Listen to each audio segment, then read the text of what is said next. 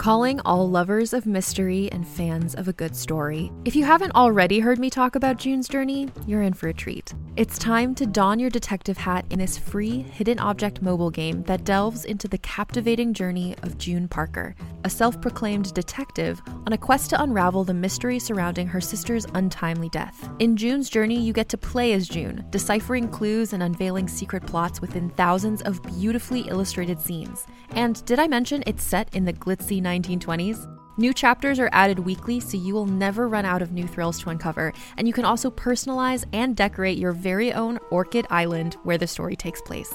How sharp are your detective skills? Find out when you download June's Journey on your Android or iOS device, or play online via Facebook Games. Your detective journey awaits.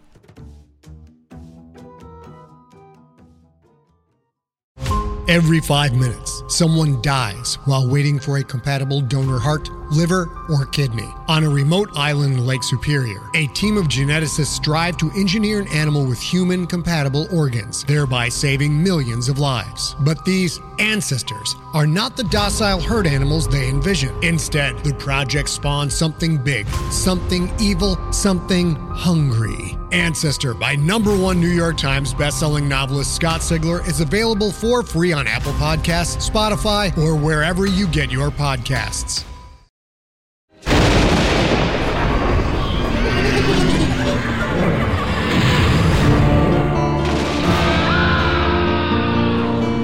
Nightmare. Welcome to the Nightmare Magazine Story Podcast. I'm your host, Jack Kincaid.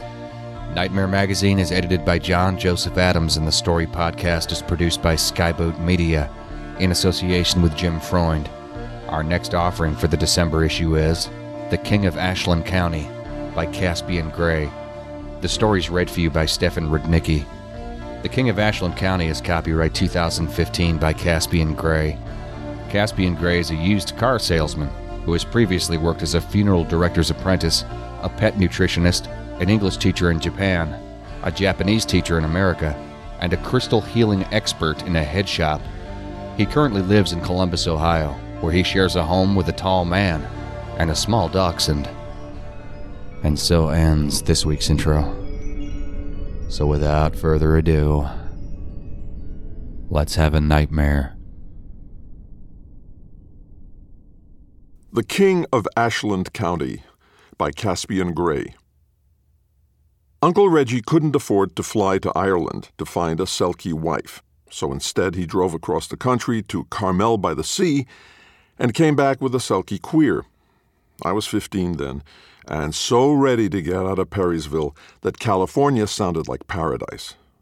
This is Kian, Uncle Reggie announced, dragging a lanky teenager into the front room where the three of us were getting high. Netflix was trying to shame us into moving off the couch by pausing the Vampire Diaries with their Are You Still Watching message, but none of us had gotten up. Kian was a freckled brunette who sneered as he yanked his arm out of Uncle Reggie's grip, which left red finger marks on his pale skin. I tried to make eye contact with him, but Kian looked past us to the wall. Kian'll be staying with us for the foreseeable future, said Uncle Reggie. You lot will treat him with respect, and he's not to leave the house. Hey, man, said Vicky, hauling herself into a position that was almost sitting up. You want a beer? Kian looked from her to Uncle Reggie to the door. Yes, he said. They're in the fridge, said Vicky, slumping down again. Kian stepped cautiously into the kitchen. Uncle Reggie stayed in the middle of the room, something the three of us tried to pretend didn't matter. Kian came back with a can of natty light in each hand. He set one of them down on the coffee table, clearing aside other empties and a half full package of Oreos. He picked up a mechanical pencil we used to unclog Dustin's glass bowl and punched a hole into the beer, then shotgunned it with the neatness of experience. Morga whooped, and the rest of us cheered with more cautious enthusiasm. See, said Uncle Reggie. I knew you'd get along. He clapped Kian's shoulder. Kian flinched but reached for the second beer and cracked the top, sliding away from Uncle Reggie to join us on the couch. Fuck this place, said Kian. And fuck you, too. but he was smart enough to have gotten out of range of Uncle Reggie's hands before he said it. Hope you enjoyed your little vacation while I was gone, said Uncle Reggie to the rest of us. Tomorrow's Monday, and I expect you to get back to fucking work. He started to leave the room, but Morga, our frizzy haired middle school kid, called, Wait, wait, would you hit play? and pointed at the battered laptop. Uncle Reggie stopped. I won't tolerate that lazy bullshit, he said, turning on her. If you can't get off the couch for a half second, you don't deserve TV. He pushed the power button and held it till the laptop screen blacked out, then reached over Morga's head to tear down the bedsheet we were using for a curtain. The early afternoon sunlight made the room look even smaller and dirtier than it had in the dark. Get out of here, he ordered. I don't care where you go, but don't come back until tomorrow. Except you. He pointed at Kian, who'd stood up faster than anyone else and was already two steps towards the door. You stay. And you, Vicky. He paused and stared hard at me and Morga. Morga and John, get out. And don't take any more of my pot with you either. But of course we did. So, why is your name Irish if you're not Irish? asked Dustin a few days later. He'd moved to the biggest city around, Cleveland, and we didn't see much of him anymore, so it was kind of a special occasion for him to be back on the couch with us, talking shit and taking charge. Uncle Reggie was actually his uncle, and Dustin was the reason the rest of us called Reggie that. Why is your name Dustin? Oh, why is her name fucking Morga? asked Kian. Because your parents were twats, that's why. Same with me as with everybody, yeah? His accent wasn't quite Irish. It was too slight to place, too slight even to be sure that it was there from word to word. Kian was a good looking kid, the way Vicky was, or cool kids generally were. He always looked like he'd just popped out of the shower, something about him a little bit fresh and a little bit damp, and this was sensual enough to make me feel weird. Granted, I was a teenage boy. The wallpaper could give me an erection if I looked at it slantwise. Morga's short for Morgan, said Morga. It sounds cooler. Dustin talked over her. Are you going to go to school? he asked Kian. I mean, put it off as long as possible, but not so long you bring the fucking police around to check on you. The Vampire Diaries was on in the background again. Vicky had scooted up close and turned on the subtitles so she didn't have to miss a word. I've never been to school, said Kian. I'm not in anybody's record books and nobody's going to look for me. His tone made this seem admirable and mysterious instead of pathetic. So, what the fuck are you doing here then? Dustin asked. If you're not going to school and not dealing drugs, what's the point of you? Kian shrugged. I'm a lucky charm. Morga giggled. Get it? she asked. You're Irish. And Lucky Charms? I'm not Irish, said Kian. You're magically delicious, Morga cackled to herself. Are you still working for Reggie? Vicky asked, glancing at Dustin over her shoulder. Now and then, said Dustin. But Cleveland isn't Loudonville High. Uh, there's rules, there's an infrastructure, and it's not like I know anybody. Anyway, I'm trying to get a job at the airport, and they do drug tests. Not using drugs to get a job seemed incredibly grown up. Getting out of Perrysville was a high priority for everyone who happened to be born there. That Dustin had done it made it look easy, made me confident that I'd get out too. There wasn't anything for the people who stayed except for drugs and grinding rural poverty. Seriously, though, Dustin said, how are you guys? He brushed his hand along Vicky's shoulder as he said this, sliding his fingers under the oversized neckline of her sweater. Fine, said Morga, as the youngest, we never let her get as high and drunk as the rest of us, so she was always moving faster than we were. We're all fine, even though you moved to Cleveland, and we didn't need you here anyway. We've got Kian now. He's the new you. Both Kian and Dustin looked surprised at this. I was surprised too, to hear Morga so inelegantly articulate a hurt I'd been trying to ignore. Vicky reached over her shoulder to cover Dustin's hand with her own, still not looking away from Netflix. It's more like, she said mildly, Kian is the new me. Actually, I have a question for you, I said. I felt sleepy and warm and zen, surrounded by all the people I cared about, with a case of natty light in the fridge and the knowledge that I could sleep here on the couch in Uncle Reggie's double wide rather than slogging home through the February cold. What, John? asked Dustin. No, no, for Kian. Kian tilted his head and blinked at me. His brown eyes were warm and liquid, half hidden by messy bangs.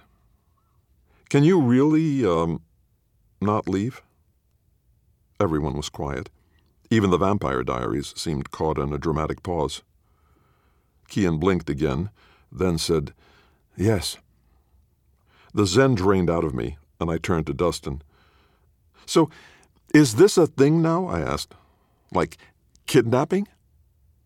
I could totally play being hard at school. Shit, even Morga could play being hard. But basically, nothing we did was difficult or scary or cool. Everybody knew my mom was in and out of jail, and people took it for granted that I'd inherited her criminal instability. I sold eights that were always short, or let rich kids pay me $20 to show up with a bowl and smoke with them while their parents worked. I even kept a straight face while they acted proud of themselves for engaging with the underworld of Ashland County. Tough older kids who'd graduated to meth instead of adulthood knew my name because they all came around to Uncle Reggie's, and by knowing me, they lent me the appearance of their sad, desperate edge. Reggie took a good cut of everything I did, and even though I liked to throw around the phrase drug dealer, I didn't really feel like a person who was hard. Uncle Reggie called himself the king of Ashland County, but no one else did. Kidnapping's not really Uncle Reggie's thing, said Dustin. I'm not trying to be dramatic, said Kian. But your uncle brought me here from California, and I'm not supposed to leave the trailer. So it is a kind of a thing, yeah? I mean, Dustin gestured at Kian, sprawled out on the couch, a beer in one hand and the other picking at a hole in his jeans. It doesn't look like you're trying very hard to escape. He took something of mine. Kian finished his beer and then crunched up the empty can. I can't leave without it. We waited to hear what object was so important drugs, money, even a passport, which would explain his almost accent. Instead, he said, Do you guys have any big bodies of water around here? I mean, big. Um, Pleasant Hill Lake, said Vicky. I don't know how big big is, but it's big enough to drown in. Lake Erie, added Dustin. That's the big one. A slow grin spread across his face. Uncle Reggie steal your swim trunks? Kian ignored him. Not big enough. I live in the ocean, and your uncle stole my skin, and now I'm stuck till I get it back. And believe me, I've torn this fucking trailer apart looking for it. I don't think it's here. Your skin, repeated Dustin. Morga reached out and touched Kian, running her palm along his arm, and he allowed this with only a roll of his eyes. If you guys help me get it back, he said, I can get you the fuck out of here. I can show you what the world looks like from under the sea. Okay, the thing is, I've never done enough drugs to make me crazy.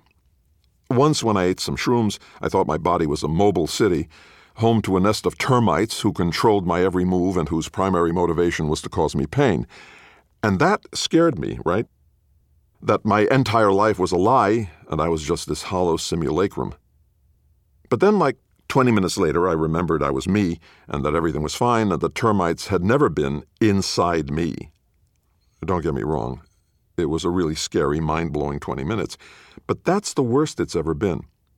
I've never sobered up and still believed that crazy things were real, or had one enduring fallacy that followed me from trip to trip. So it was a little bit over the top to have this hot dude only a little younger than Dustin, a dude who seemed cool, who seemed hard, and who also believed something totally insane. It made it hard to take him seriously about Uncle Reggie kidnapping him, too. A few days after Kian first used the word Selkie, which sounded exactly like the kind of word you'd make up while tripping balls, I cut my last class and showed up at Uncle Reggie's double wide to find it empty. I was excited to have the whole place to myself, to know that I could smoke in peace and listen to whatever Pandora station I wanted, and finally get a break from Vicky and Morga's goddamn vampire diaries.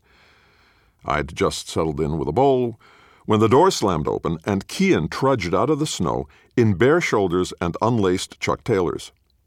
It wasn't till he walked in that I remembered he wasn't supposed to be gone. Hey, I said quietly. He startled like a deer and blinked at me.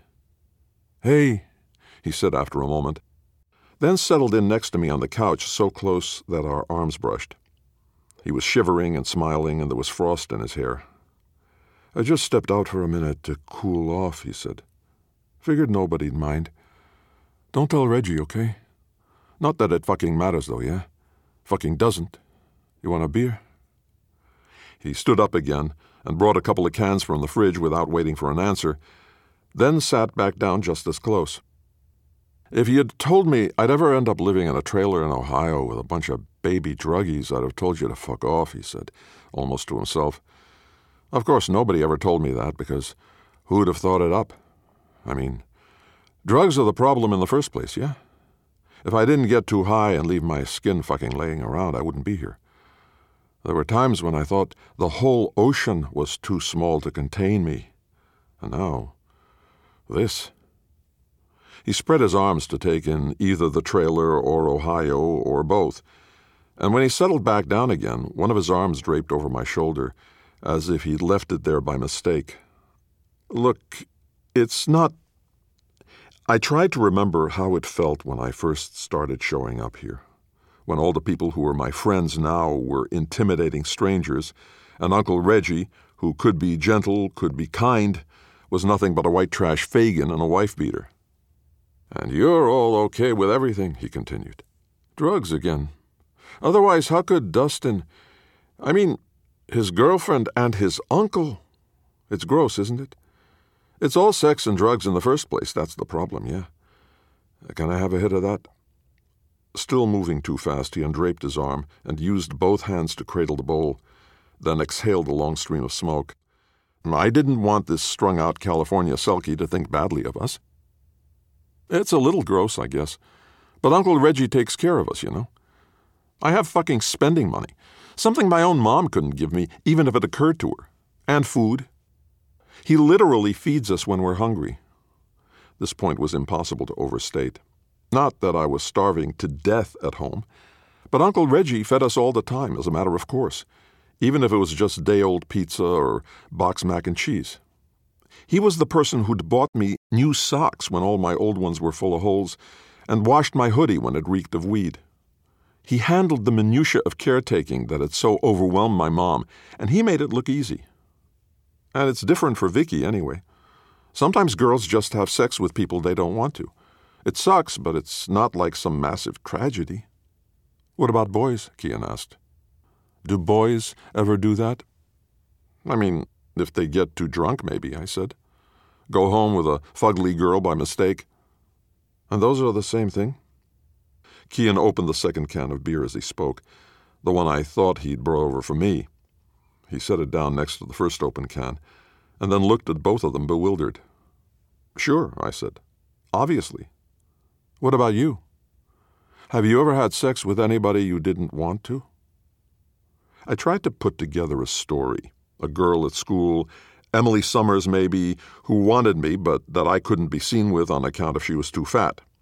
She'd fall in love with me, while I laughed at her, and out of pity we'd fuck and the whole thing would be a terrible mistake, and Kian would understand then that I was a complicated person, and also maybe a person that other people loved and desired.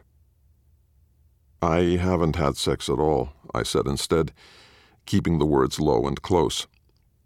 Kian looked over at me for the first time. His bangs fell down into his face, wet with the melted frost, and I wanted to move them out of his eyes, I mean, I want to, though, I said. It's not my fault. Kian laughed as he picked up the two beers, and finally he handed one of them to me. It's like everything I'm saying hits you backwards, he said. We're living in the exact same rooms and seeing the exact same things, and living utterly opposite lives. Of course, a dude like you gets laid all the time, I snapped, putting the beer down on the table. I pictured him and Vicky, the two most attractive people I knew, tangled up like my favorite U-porns. Kian's laughter was loud and mocking. The only other sound in the room was the buzzing of the space heater. I gotta go. I stood up, even though what I really wanted was to pass the bowl back and forth. Aw, come on, Kian called after me. Stay a while. But I slammed the door behind me, angry with him for laughing at my virginity. Morga hunted me down at lunch, abandoning the middle school playground to slog almost a mile and find me smoking a cigarette behind the Loudonville High cafeteria. I think he's telling the truth, she said. She was wearing a goofy striped anorak, her frizzy hair peeking out of the hood in random directions. Jesus Christ, I said. Can't this wait? I don't want to be seen hanging out with little kids. I think Kian's for real, she announced. Like Uncle Reggie did kidnap him, and he does live in the ocean. And I think he needs us to rescue him. I felt a surge of tenderness at her sincerity, and also a surge of irritation that I was the person who had to shoot her down.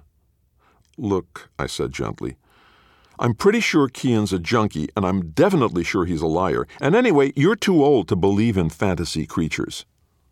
She leered up at me. I didn't say he was a fantasy creature.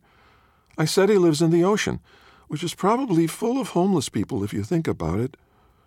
Dead homeless people, maybe, I said, finishing my cigarette and flicking it into a pitiful snowdrift.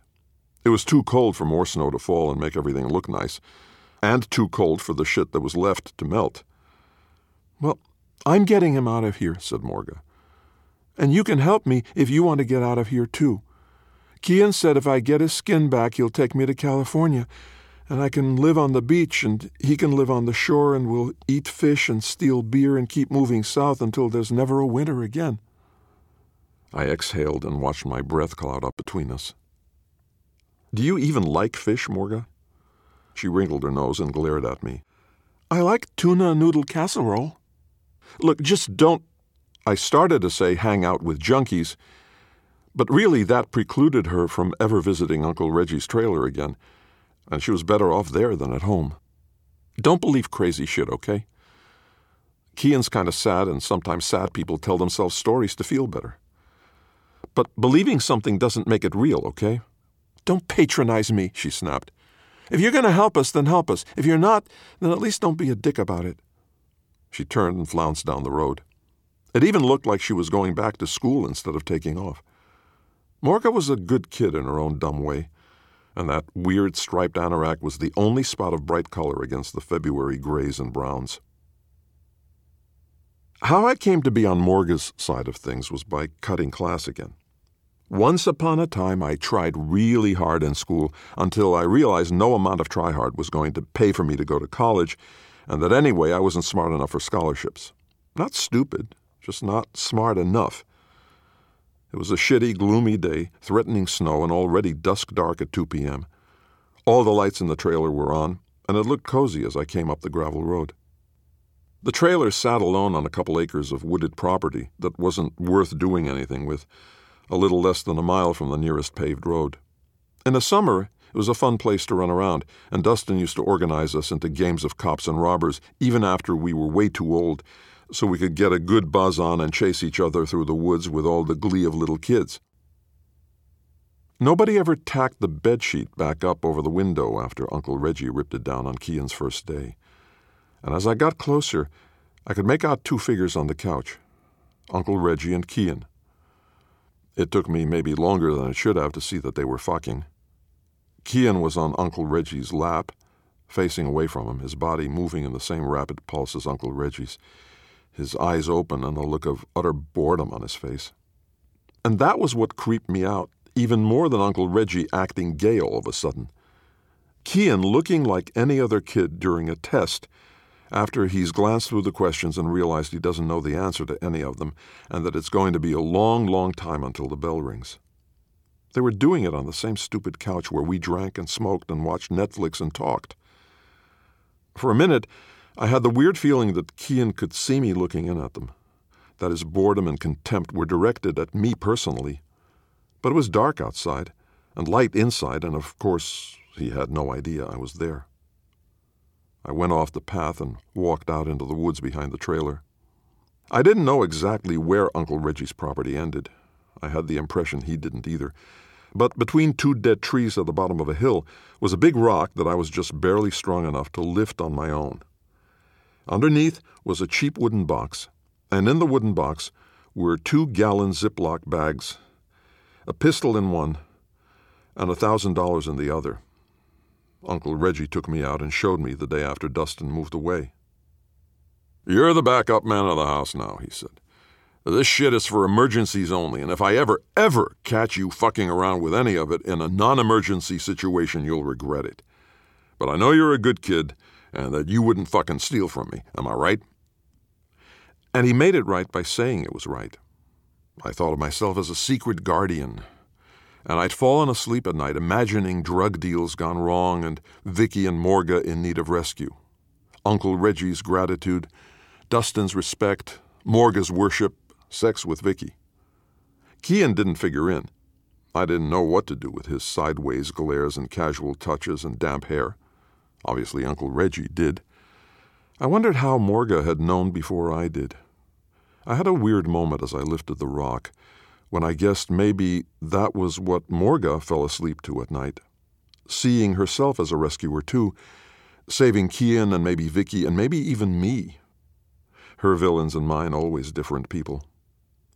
I tried to guess what Kian fell asleep to at night, and all I could think of was drowning. The box wasn't closed tight, and as I lifted it out of the ground, I saw that was because it couldn't close tight.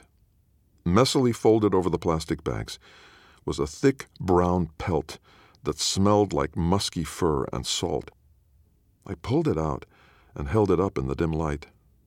It could have been a cape or a blanket or a coat.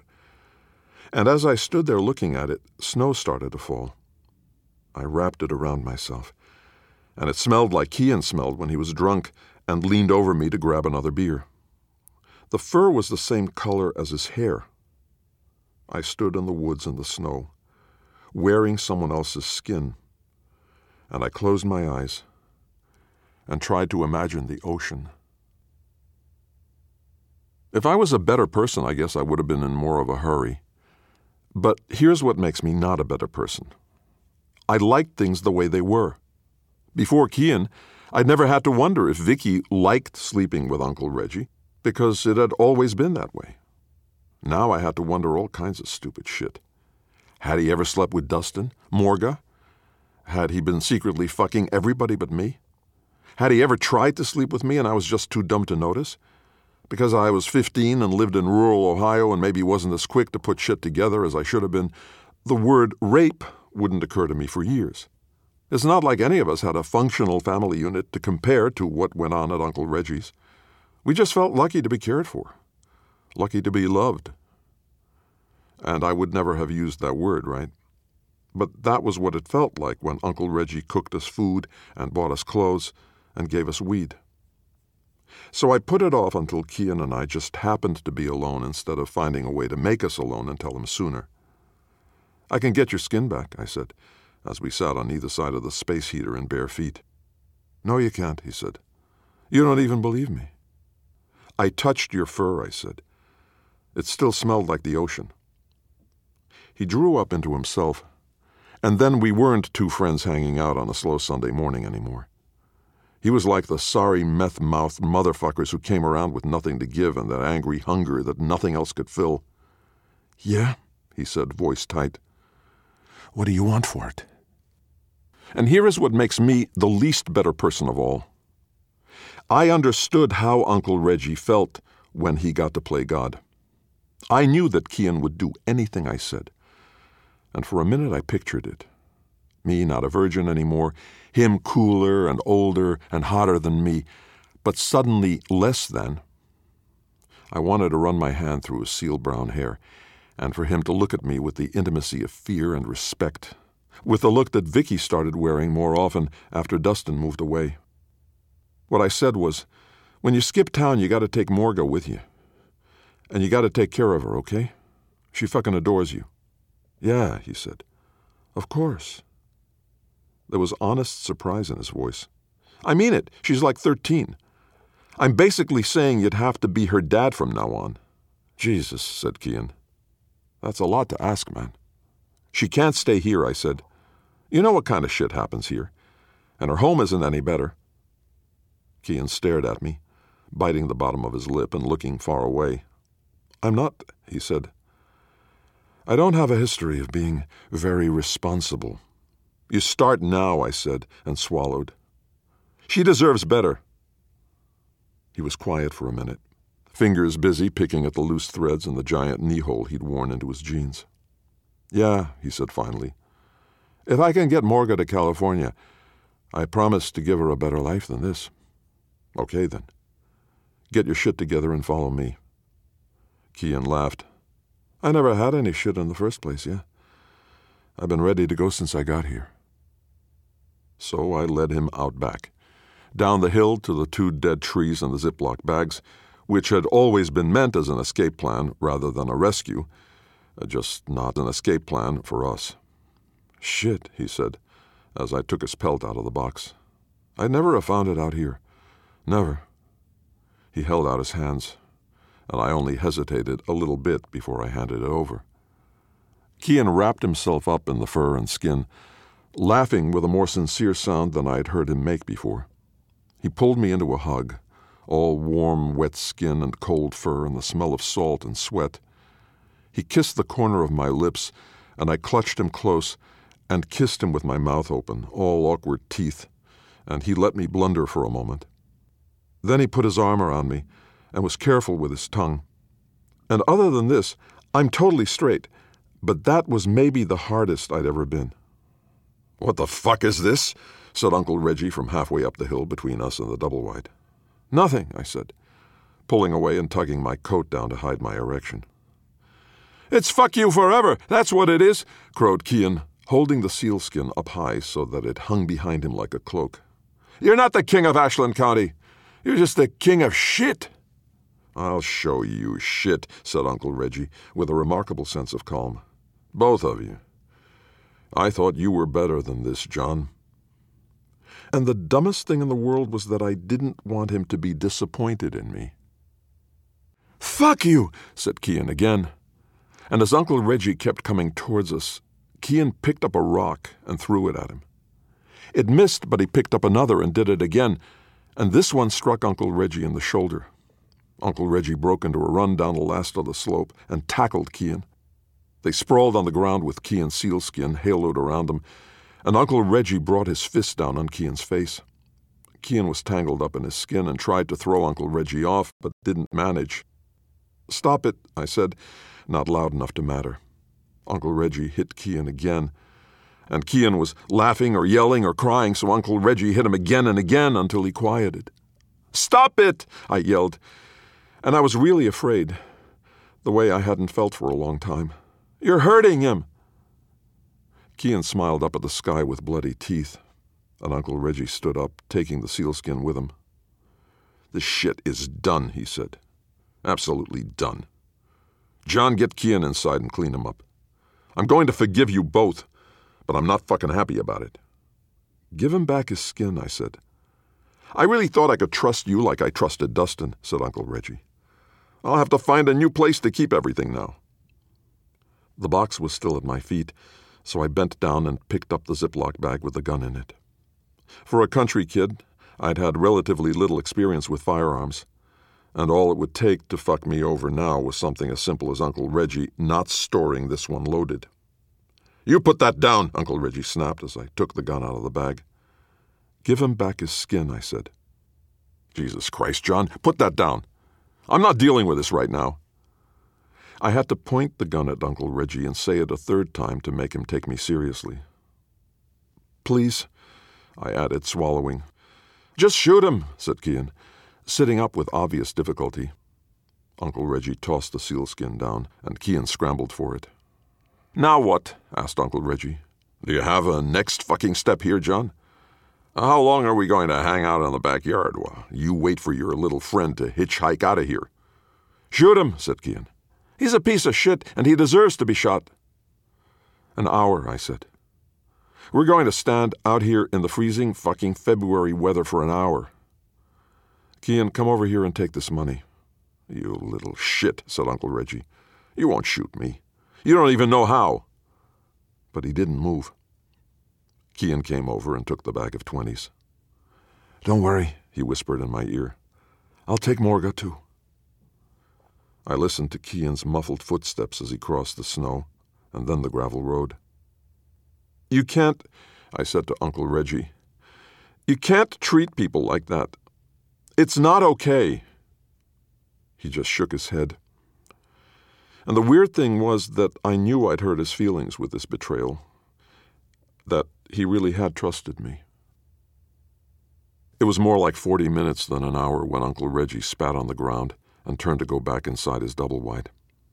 I let him and tucked the gun into the waistband of my pants like any other gangster or meth head and walked home through the gray Sunday afternoon. I didn't try to go back to Reggie's after that. He was arrested a couple months later after a series of anonymous tips about his myriad criminal activities. I imagined Morga and Kian blasting the Ashland County Sheriff's Office with calls as they traveled west. I tried to text Morga a couple times, but she didn't answer. And when they threw out an Amber Alert and interviewed everybody about her disappearance, I could honestly say I had no idea where she was. Kian's name didn't come up. He wasn't in anybody's record books after all. Vicky ran off to Cleveland with Dustin without bothering to graduate from high school first, and Reggie got shipped out to prison. I tried to avoid hearing about him, which was hard because that was all anybody wanted to talk about now that they had to find new sources for their shit. And since I already knew everybody, uh, since I'd spent so much time there anyway, it was easy to set up in Reggie's old double wide. To handle not the width or depth of business that he had, but to contribute in my own small way. And unlike Dustin and Vicky and Morga and Kian, it was a long, long time before I got out of Perrysville.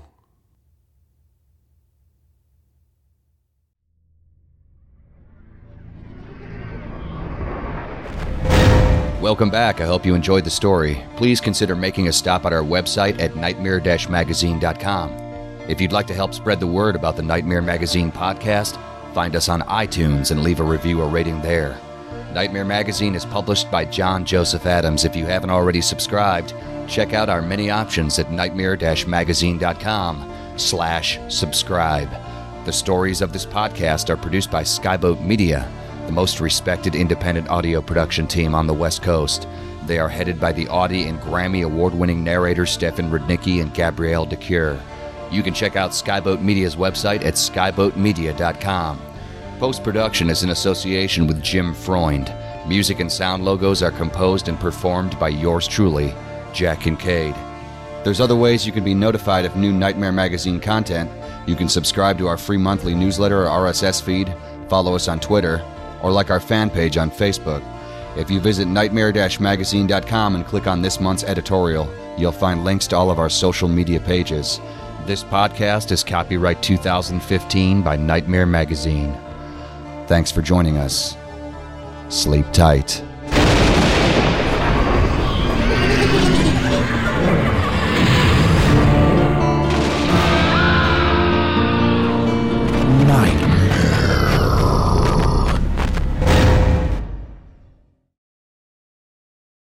Hey there, this is Justin Bartha. I made a funny new podcast, King of the Egg Cream. It has the greatest cast in the history of podcasts with actors like Lewis Black, I'm torn by my feelings for two women. Bobby Cannavale, You can eat it, or if someone hits you, you can put it on your cut. Melanie Lynskey, I wonder what these marvelous things are that look just like boiled chicken feet. Jason Ritter, I can break things and pick locks and kill people. Michael Stuhlbarg, The whole point is to inspire people that they should make themselves better. Ari Graynor, No, don't whet its appetite. What are you, an idiot? me, Justin Bartha, That's not just any egg cream, that's a Lemke's special. and all narrated by the hilarious Richard Kind. This is the story of Harry Dalowitz and how he rose from nothing to become New York's King of the Egg Cream. So if you like funny true stories, come listen to King of the Egg Cream, available wherever you get your podcasts.